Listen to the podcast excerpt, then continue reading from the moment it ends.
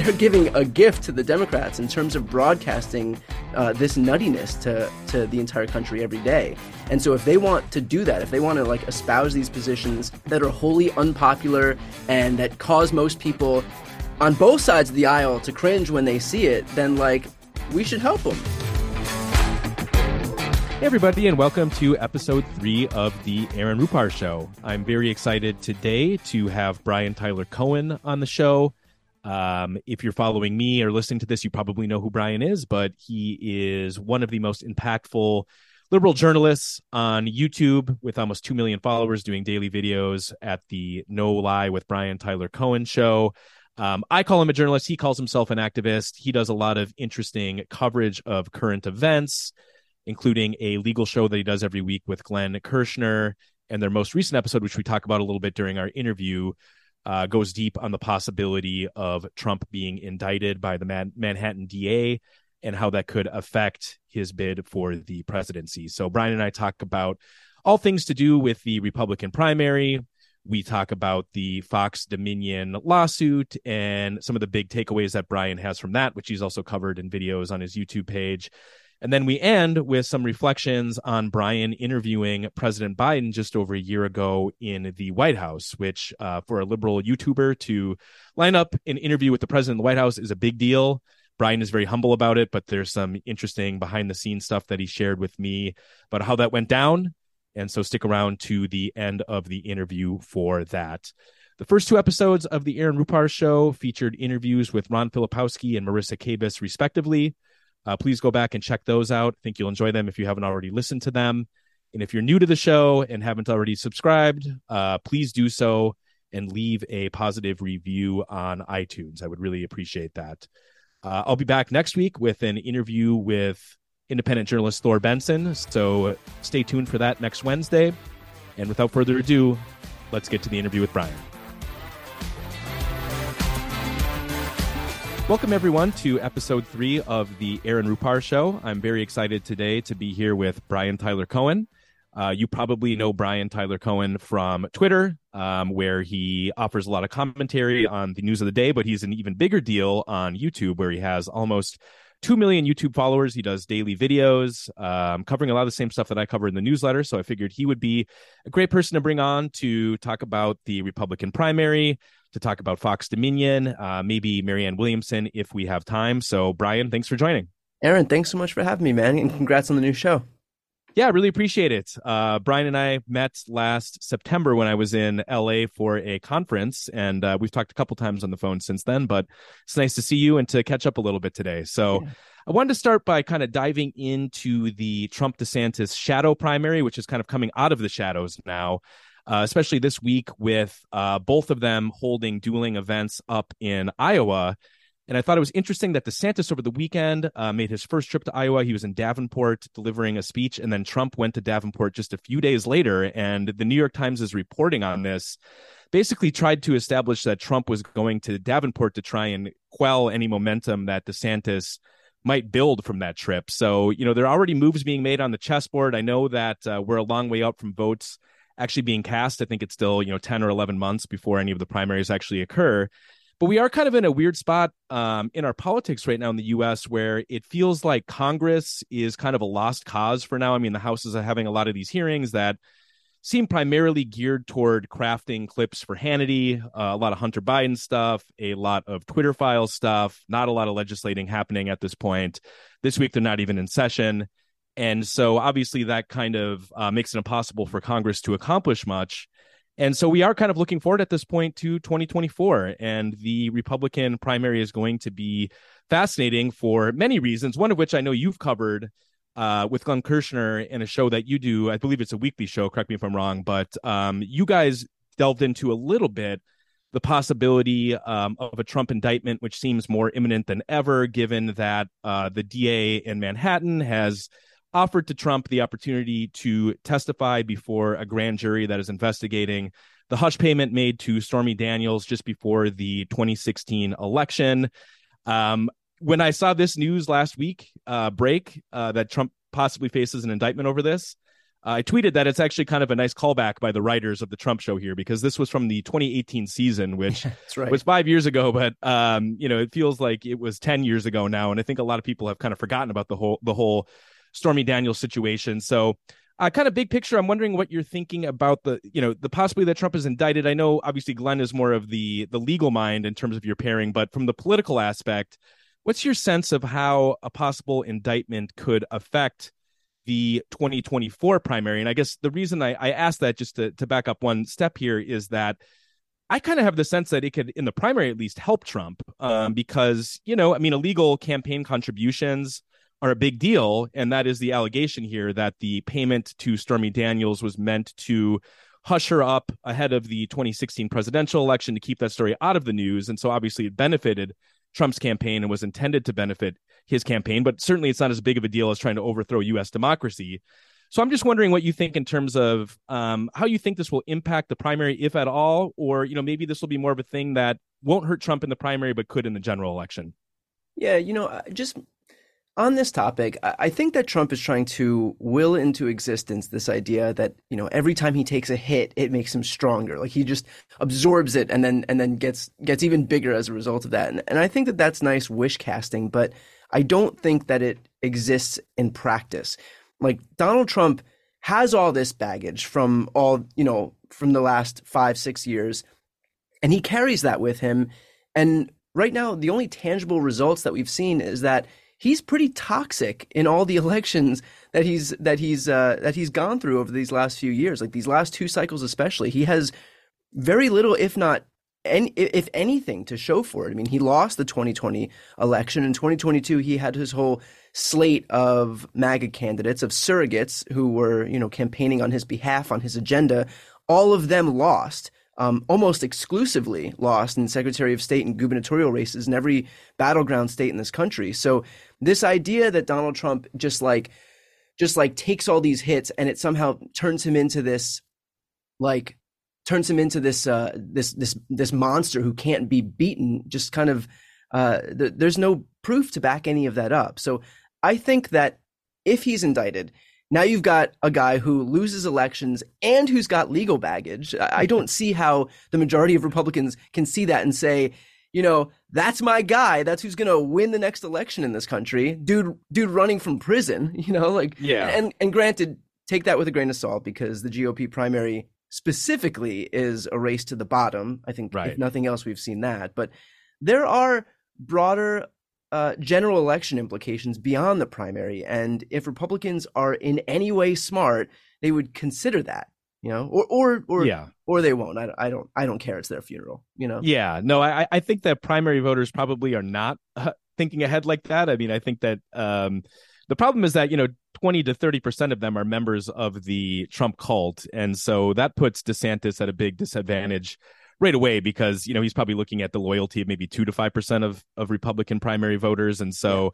Um, I think some of the party tastemakers and elites um, are probably looking ahead in that fashion, but that may be impotent to actually affect how the primary unfolds. Um, you mentioned the race to the bottom that is the or that will be the Republican primary, but one thing that kind of struck me, and I'm not sure if you had a chance to see this clip, um, the clip that actually went most viral from this interview of Ron DeSantis on Fox and Friends that aired on Monday morning was the clip uh, that I posted of Brian Kilmeade and DeSantis playing catch with each other. Did you happen to yeah. to see that one? It was a literal softball interview where uh, Kilmeade is yeah. interviewing him as they play soft toss with each other, and yeah. you know a lot of people commented that it seemed like the idea there was to present an image of DeSantis as young and athletic, and you know draw kind of an implicit contrast with Trump, who um, I think we can all kind of in our minds think about how that would go if he tried to play baseball catch with uh, Sean Hannity while That's they were interviewing so weird each other. Because I, you know, he says that he is he's the best athlete there's ever been. There's never been an athlete as strong as him. Uh, grown men with their muscles bulging see him play baseball and they cry tears and they say, "Sir, you know we've we've never seen anybody play baseball this well." It's uh, you know grown men crying. So. Well, DeSantis, to his credit, actually was a legitimate baseball yeah, player. I, know, I believe yeah. he played at Yale, so I don't think Trump can stack up with that. But yeah. uh, you know, I guess if Trump happens to uh, win the presidency and there's a congressional baseball game, maybe uh, you know if if uh, maybe you can have DeSantis up there, they can actually play and we can we can see this. But in any event, the reason that I bring that up is because one of the questions that Kilmeade asked DeSantis was how he's responding to these attacks that Trump is making on him. You know, Trump went up, and this actually happened after that interview, but later on Monday when Trump went up to Iowa, um, I posted a clip yesterday of of MSNBC putting together a supercut of some of the attacks that Trump was making on DeSantis, and he was basically trying to link him with Paul Ryan and Mitt Romney. Was accusing DeSantis of wanting to cut Social Security and Medicare, which is quite rich because, of course, every budget that Trump proposed while he was president was going after the social safety net. So he doesn't have much of a leg to stand on there. But DeSantis's response was basically that he plans to just point at his record of accomplishment. You know, he plans to point at what's going on in Florida and try to make more of a positive case than kind of gutter fighting with Trump. Um, you know that sounds nice right now, but you know I do wonder how that's going to play out if they're on a debate sp- uh, debate stage with each other, which they likely will be eventually. But curious for your thoughts, kind of on that political strategy. You know, one thing that comes to mind for me in thinking about this is that we are a long way away from votes actually being cast, and so there might be going negative this soon um, might be a bad strategy just because to, to sustain that for a year when you're kind of fighting total war with someone like Trump that's probably a losing proposition. But I mean, do you think that there's some wisdom from the DeSantis camp in trying to, at this point, define Ron in a positive way rather than trying to negatively define Trump? And um, the fact that he's not really responding to these attacks that Trump is making on the stump against him. Do you think that's a losing strategy, or is there some some wisdom there? Well, in terms of DeSantis pointing to his record, as we know, Republicans are famously all policy wonks. The Republican base, if nothing else, just loves getting into the weeds on the uh, on the intricacies of legislation. Um, yes, I do. Th- I, I, I do think that there is that, that this is like a doom strategy for for uh, for Ron DeSantis. Like the primary on the Republican side is going to be a circus, and as such, it'll reward the biggest clown. So, uh, you know, I think that he can try to stay out of the gutter as long as as long as he can, and really he has no choice because Trump wants him to be there. That he wants him to to get into the mud.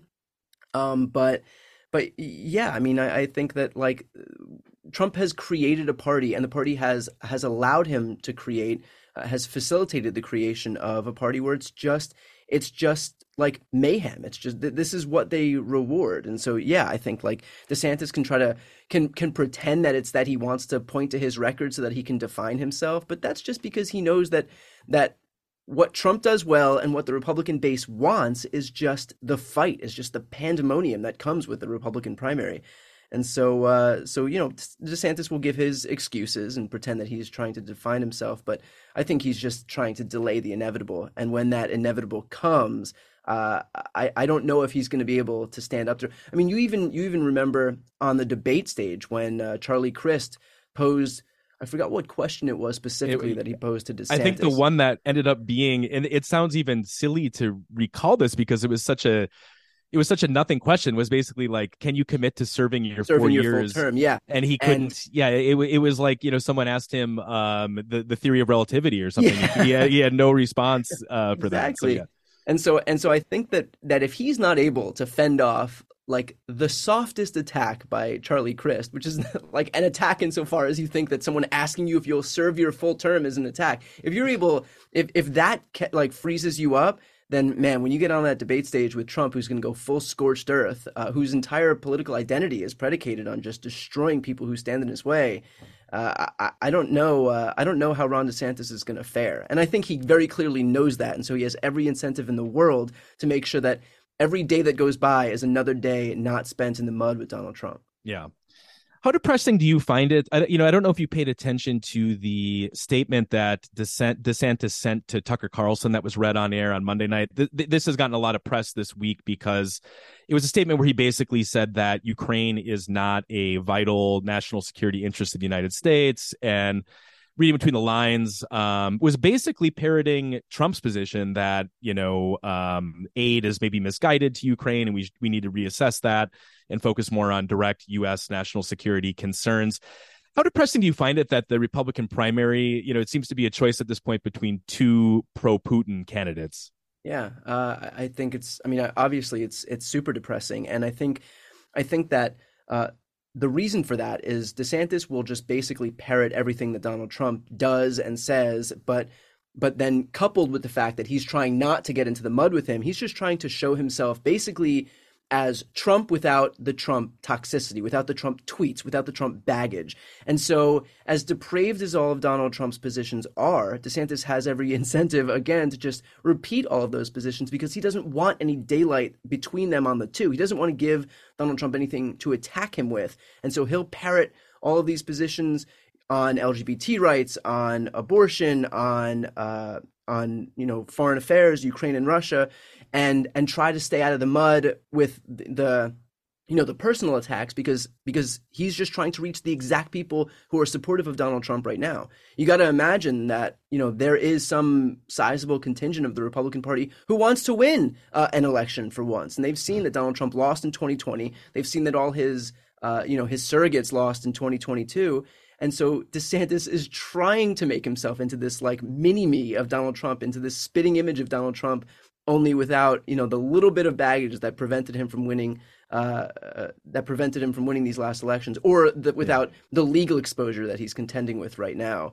Um, yeah. But with that said, I mean it's it's it's it's terrible for democracy. The idea that you can, in the same breath, pretend that you're like some freedom defender, some freedom fighter out here, and then and then also defend someone like Vladimir Putin. Like to call yourself the the uh, the governor of the free state of Florida, while at the same time supporting someone like Vladimir Putin, who's bombed maternity wards and taken away basically every uh, uh, every semblance of freedom that that the Russian people have, and are trying to destroy the entire country of Ukraine, is just uh, you know if there was any shame on that side, they would be able to see uh, to see that asymmetry, but they won't. Yeah, yeah. This is kind of a dangerous game, but I'm curious. You know, as, as we're giving free advice here to Republicans in terms of how to handle Trump or what we would do.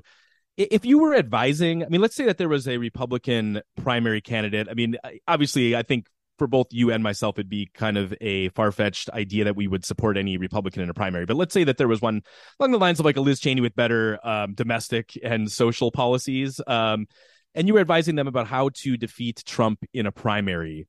What would that advice look like? I mean, would you be because for me, if, if I was advising DeSantis, the, the argument that seems quite obvious that I think he should be making more clearly is that he's a winner, Trump is a loser. You know, it's a very easy contrast to make. Hey, you know, Donald, you lost in 2020 and had to try to overthrow democracy to stay in power. Here in Florida, I just won by 20 points. Um, you know, it's a very easy contrast to draw. And he's kind of hinted at this in a couple speeches that he's given, but he still doesn't want to go to the extent of bringing up Trump by name and really going hard on him. Um, so what what do you think? I mean, if you were advising a Republican, how would you advise, you know, we're really early in the process at this point, but how would you advise a Republican candidate to try and defeat Trump in a primary? Yeah, I mean, look, you.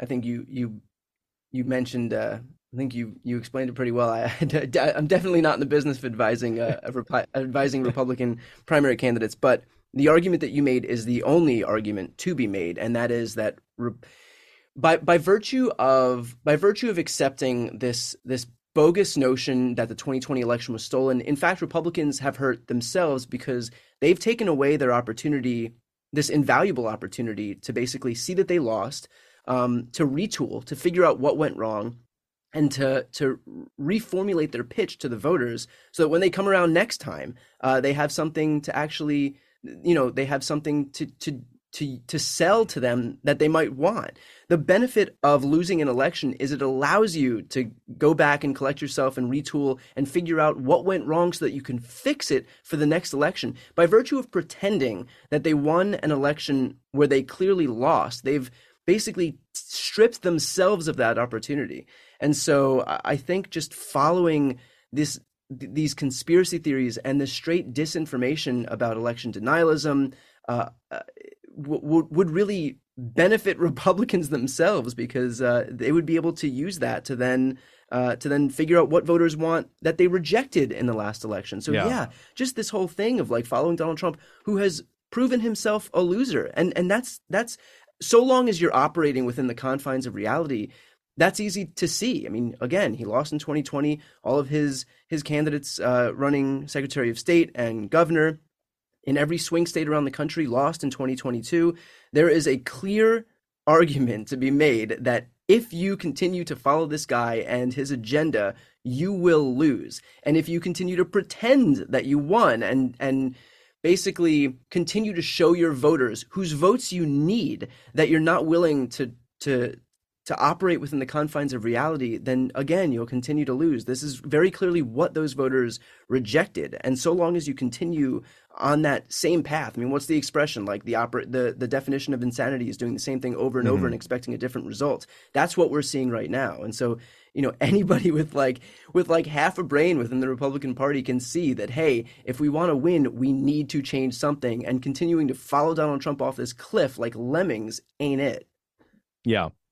Yeah, pivoting to something that you covered last week, which is the the Fox Dominion scandal, these internal communications that have been released as part of Dominion's defamation lawsuit against Fox News. Um, in a video that you put together for No Lie with Brian Tyler Cohen on YouTube, uh, which I recommend people subscribe to if you're not already subscribed to it, you had a line that I thought was brilliant. You you said, "quote." When the cameras are off, you couldn't tell some of these Fox hosts from uh, from a text thread between Maddow and Chris Hayes, um, which I thought is just a great way to put it because it, it really is true that you know you read these text messages that hosts were exchanging with each other, that they were exchanging with their producers, and they seem you know sane um tucker saying that he hates trump passionately and he can't wait to ignore them uh, i think we can all kind of relate to that and then yet yeah. you know here he is last week on air as all of this news is breaking about his text messages trying to rewrite the history of January 6th and, you know, uh, basically devoting an entire week of his programming to an apologia for Trump and the insurrection. Um, I wrote my newsletter that one of the things that really jumped out to me from this latest batch of filings is the revelation that Rupert Murdoch was giving the Trump campaign inside information about Biden's ads that were running on Fox News. Because, you know, as much as we already regard Fox News as more of a right wing political operation than news media, the fact that Rupert Murdoch, you know, who's obviously the top person at Fox, was working hand in glove with the Trump campaign in sort of a you know colluding essentially to defeat Biden um that that surprised me so i'm wondering was there anything from the batch of text messages, these emails that we've now been privy to as part of this lawsuit that really jumped out to you or that surprised you? Because obviously you're immersed in sort of the same media space that I am. We both pay a lot of attention to Fox. You can be you become kind of numbed to this stuff. But yeah. was there anything that jumped out to you that that was surprising from these filings? Yeah, I think I think the most telling part for me was the revelation about Bret Baier. Um, and Bret Baier obviously, we we we now know thanks to these uh, thanks to this this uh, discovery in the Dominion lawsuit um, that Bret Baier was saying uh, to basically, even though the the election in Arizona was correctly called, to because his viewers, because Fox's viewers weren't happy about it, because they were revolting against the network, to basically pull that call from the Biden column and stick it back into into Trump's column, and I think that's so important because for so long people have used Bret Baier as this as this um, facade of of like this veil of legitimacy for Fox News, and th- that's what he's clearly there for. I mean, we had Chris Wallace uh, uh, for a long time, and Chris Wallace is obviously gone now. I guess you know uh, he didn't have much of an incentive to. He stay. was hosting last night. I, I tweeted a little, bit, a little bit about this. He was hosting a special last night on the NCAA tournament.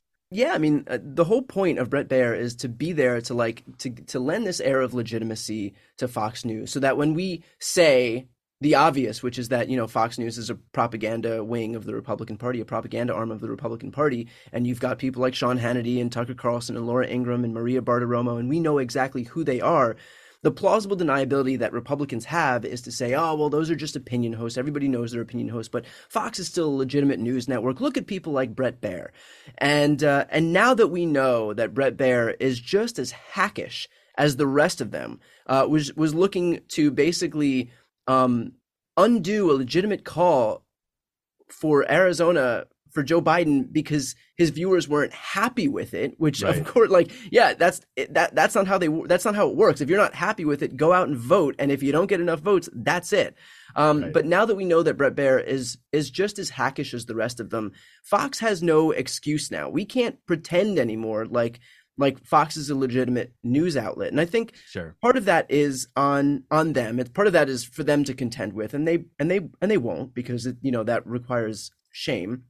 But but the the other part is on us and and the media more broadly and t- to recognize that Fox News is no different than you know Alex Jones and and uh, and all the rest of these like right wing uh, uh, propaganda outlets for the Republican Party, and so you know part of why I think a big part of why Fox News continues to maintain its its this this air of legitimacy is because people imbue it upon them, and so I think if we all like collectively recognize what Fox is because they've shown us, they've broadcast who they are, uh, then I think that we don't have to like pr- make this conscious decision to pretend anymore that Fox is a legitimate news outlet when we know that it's not because they've told us that it's not because we're seeing their correspondence with each other because we know how they operate behind the scenes and we know why they were created.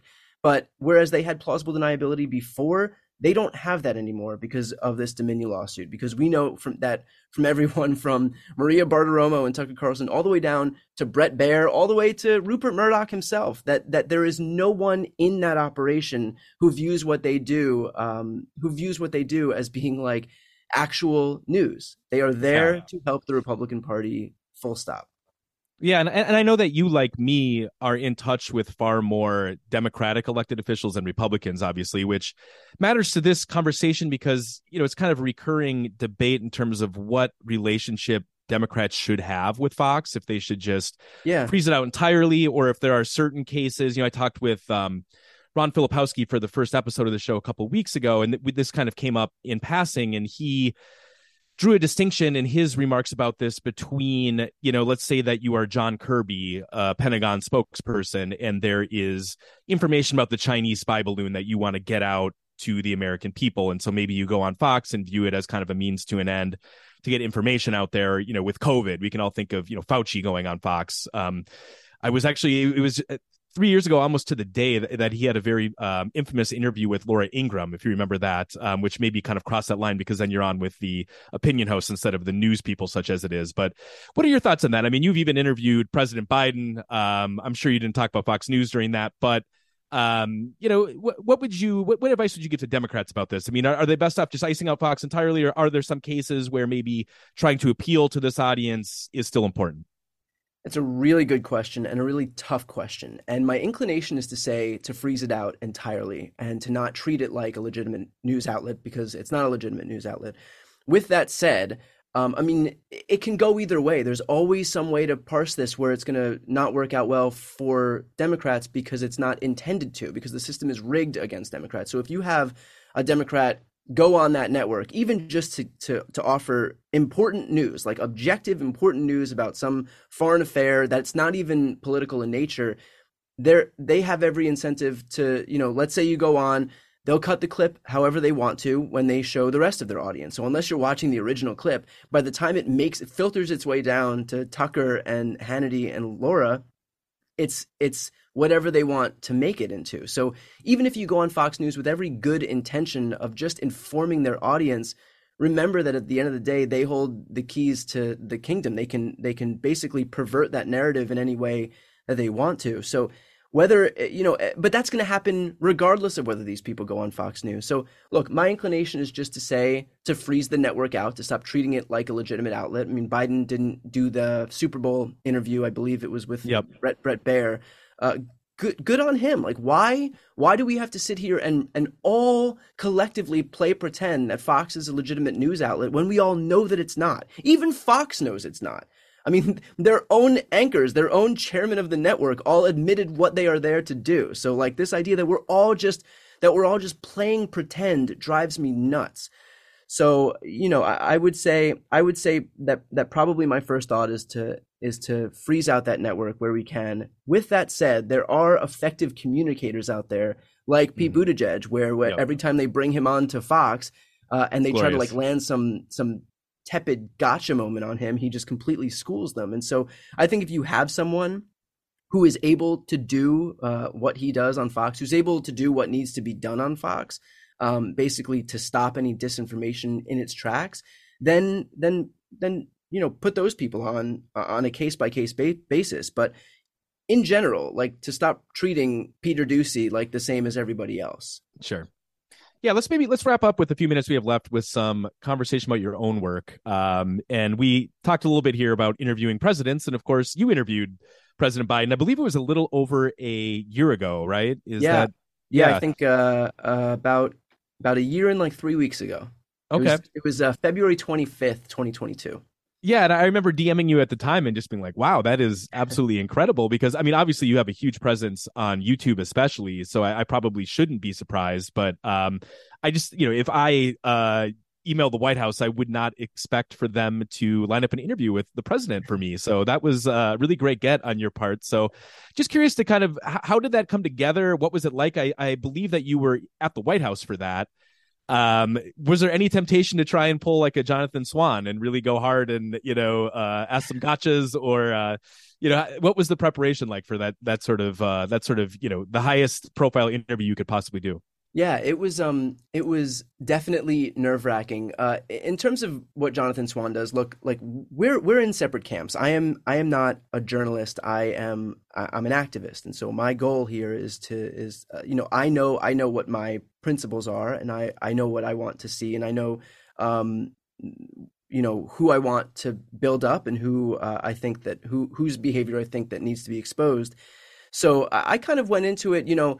There, there First of all, we were in the middle of like a really newsy moment when that happened. He had just nominated Ketanji Brown Jackson to the Supreme mm. Court that day.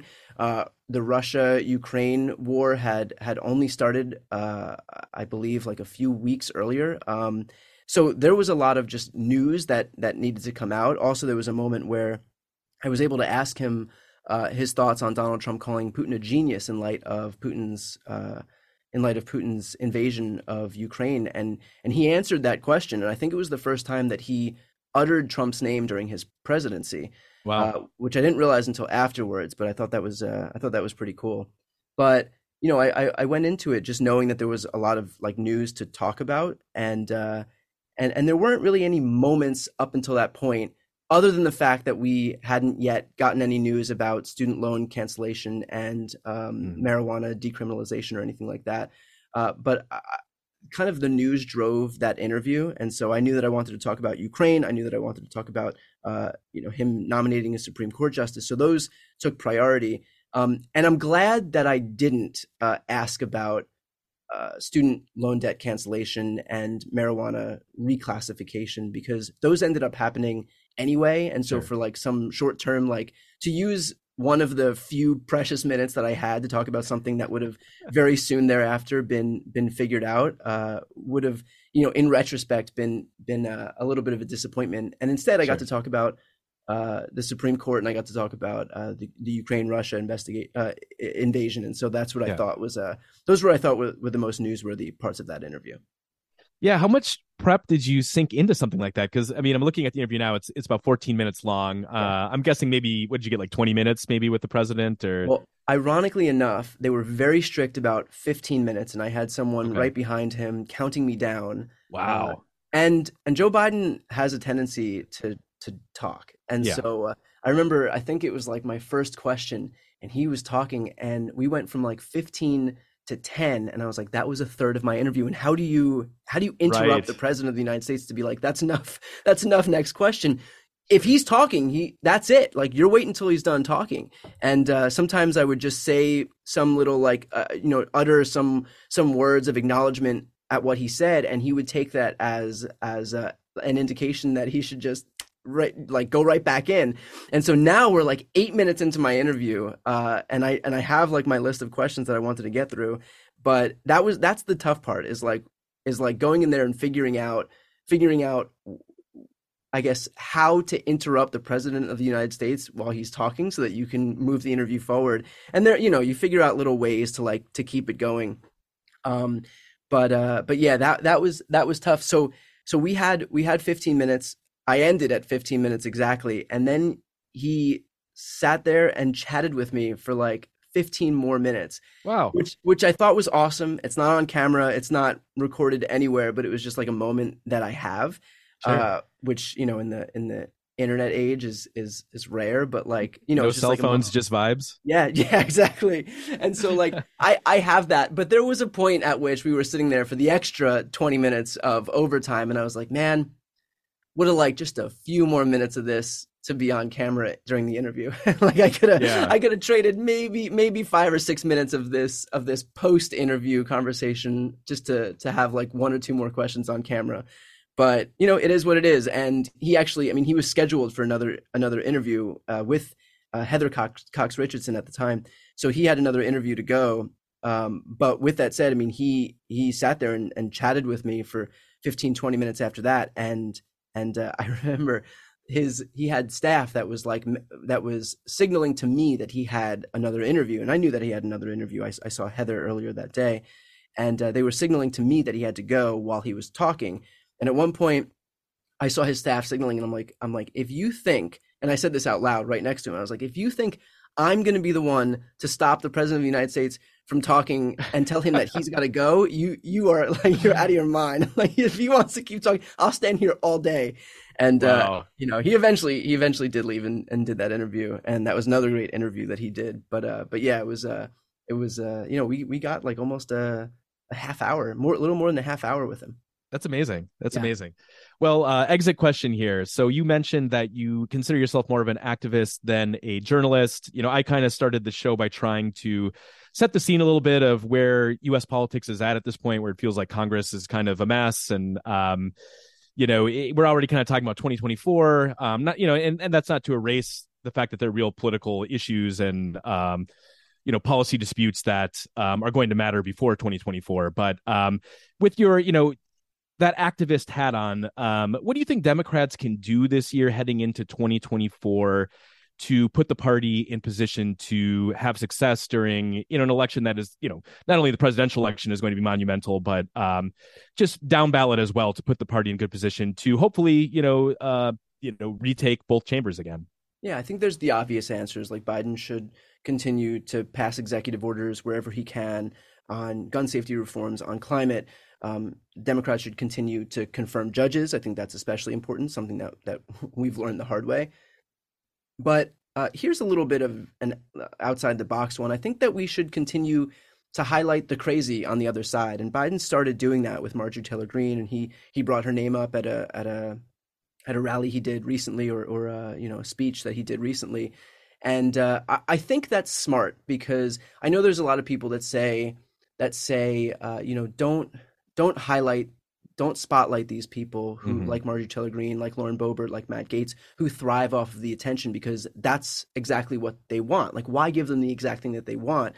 But the flip side of that, what they're not able to recognize by virtue of not having self awareness is that most people don't agree with what they're doing. Most people don't want to traffic in the bullshit that Marjorie Taylor Greene traffics in. So I think that while she wants the attention, we also have an incentive in in basically showing what the Republican Party is to the majority of Americans. And the majority of Americans look at Marjorie Taylor Greene and they're not saying, this is what we want. This is what we want, you know, to, this is what we want to cast our ballots for. So this idea that while they're trying their hardest to to promote the crazy, that we would step in and basically sanitize that party for them is just kind of it's just kind of nuts because you know they're like they're giving a gift to the Democrats in terms of like sh- in in terms of broadcasting uh, this nuttiness to to the entire country every day.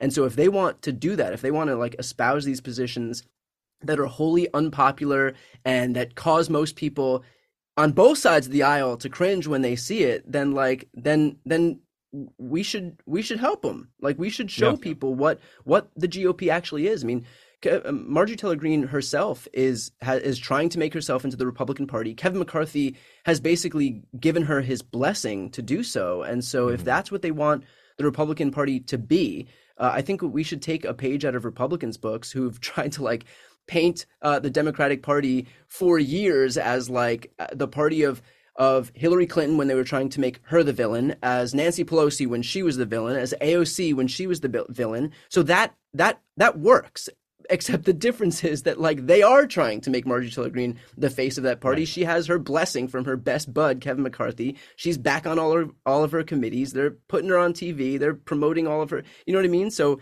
so this idea that when there is when there is somebody as crazy as Marjorie Taylor Greene uh, and the rest of you know these these far right lunatics, when there are people crazy like that, then I think that we have every incentive in showing as many people as possible who that is. And so like if that's who that if that's who they want to empower within their party, then I think that we have every incentive in also showing everybody who they want to empower within their own Yeah. party.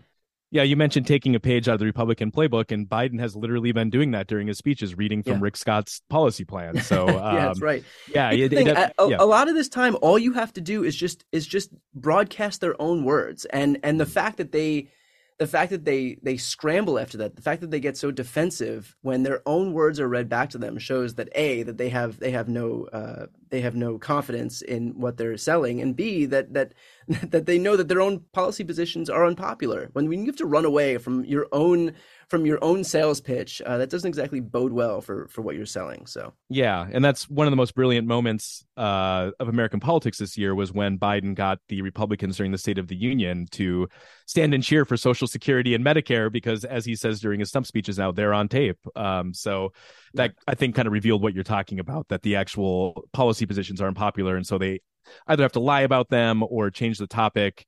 Uh, you know, which we're seeing with uh, the the banking crisis this week and talk of woke banks to as a smokescreen to not talk about deregulation. But that's a topic for another time. Brian, really appreciate you joining me today. Subscribe to No Lie with Brian Tyler Cohen on YouTube if you're not already, and you can follow Brian on Twitter at Brian Tyler Cohen. So thanks again for joining me. Really appreciate it. Thanks, Aaron. Appreciate it, and congrats again on the uh, on the new uh, on the new show.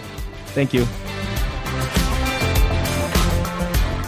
That does it for today's episode of the Aaron Rupar Show. Please subscribe to the show wherever you get your podcasts and also follow me on YouTube to watch the footage of the show each week. You can find me there at the Aaron Rupar Show.